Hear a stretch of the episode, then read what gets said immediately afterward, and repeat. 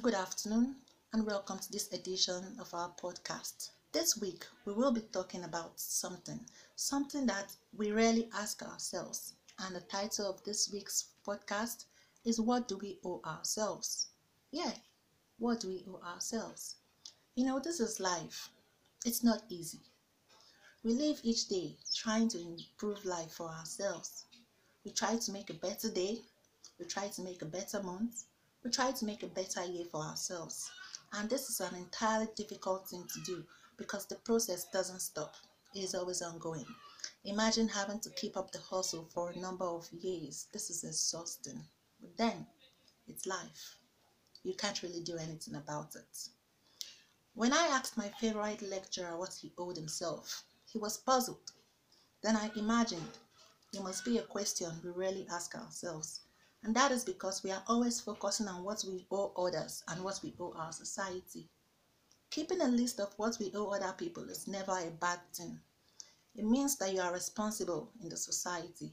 But have you ever asked yourself what you owe yourself? Does the idea of owing yourself sound meaningful? Of course, to me it does.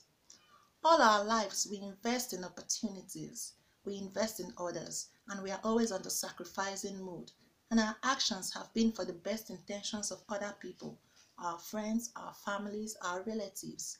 This is a good thing to do, but don't you think that it will be more fulfilled if we also satisfied ourselves as we satisfy others? A famous person once said that life happens to us as we make other plans. We all have a lot to get done, that at times we forget to really savor the moments we cherish and enjoy life in the present. As a boy child and the first child of my parents, my plans in life all sums up to the fact that I'm trying to make living conditions better for my family. Just yesterday, something happened. My stepfather hit my mom's nerve, and this got me really perplexed. The arguments, the fights, the bickering, and the hardships that followed. They all got me upset, and I blamed myself and my maker for allowing me witness such a scenario that casts me as unfortunate. I could hear voices in my head which contributed to the pain that I felt, and it was frustrating. But I could not even address them.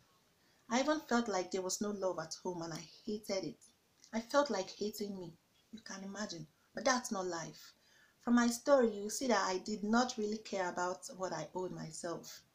I was busy caring for others.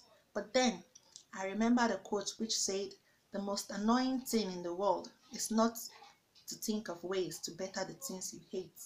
So I decided to act, and today I can share with you all the things that we really need to live a fulfilled life. They sound so easy, and of course they are easy, but they may sound so difficult to do until you begin to try them.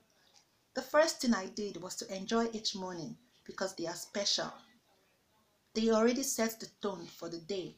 So the way you perceive your morning goes a long way in perceiving how the day will be for you. The second thing I did was to experience gratitude.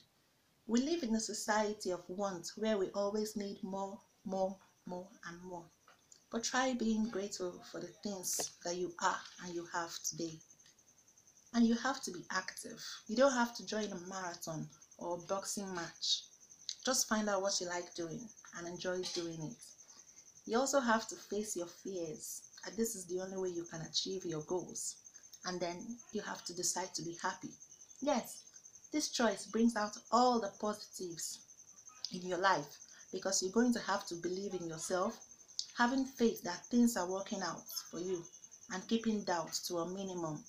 You're going to have to accept what you are and remind yourself that you are loved because someone somewhere thinks you're wonderful and couldn't wait to be with you.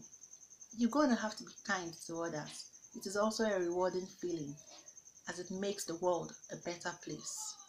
We owe it to ourselves to make the most of our lives. Who cares what others think of you? You shouldn't, as long as you're living within good values and love and happiness. Get on with it. It's a wonderful feeling. Life is what you make it, so let's make it right.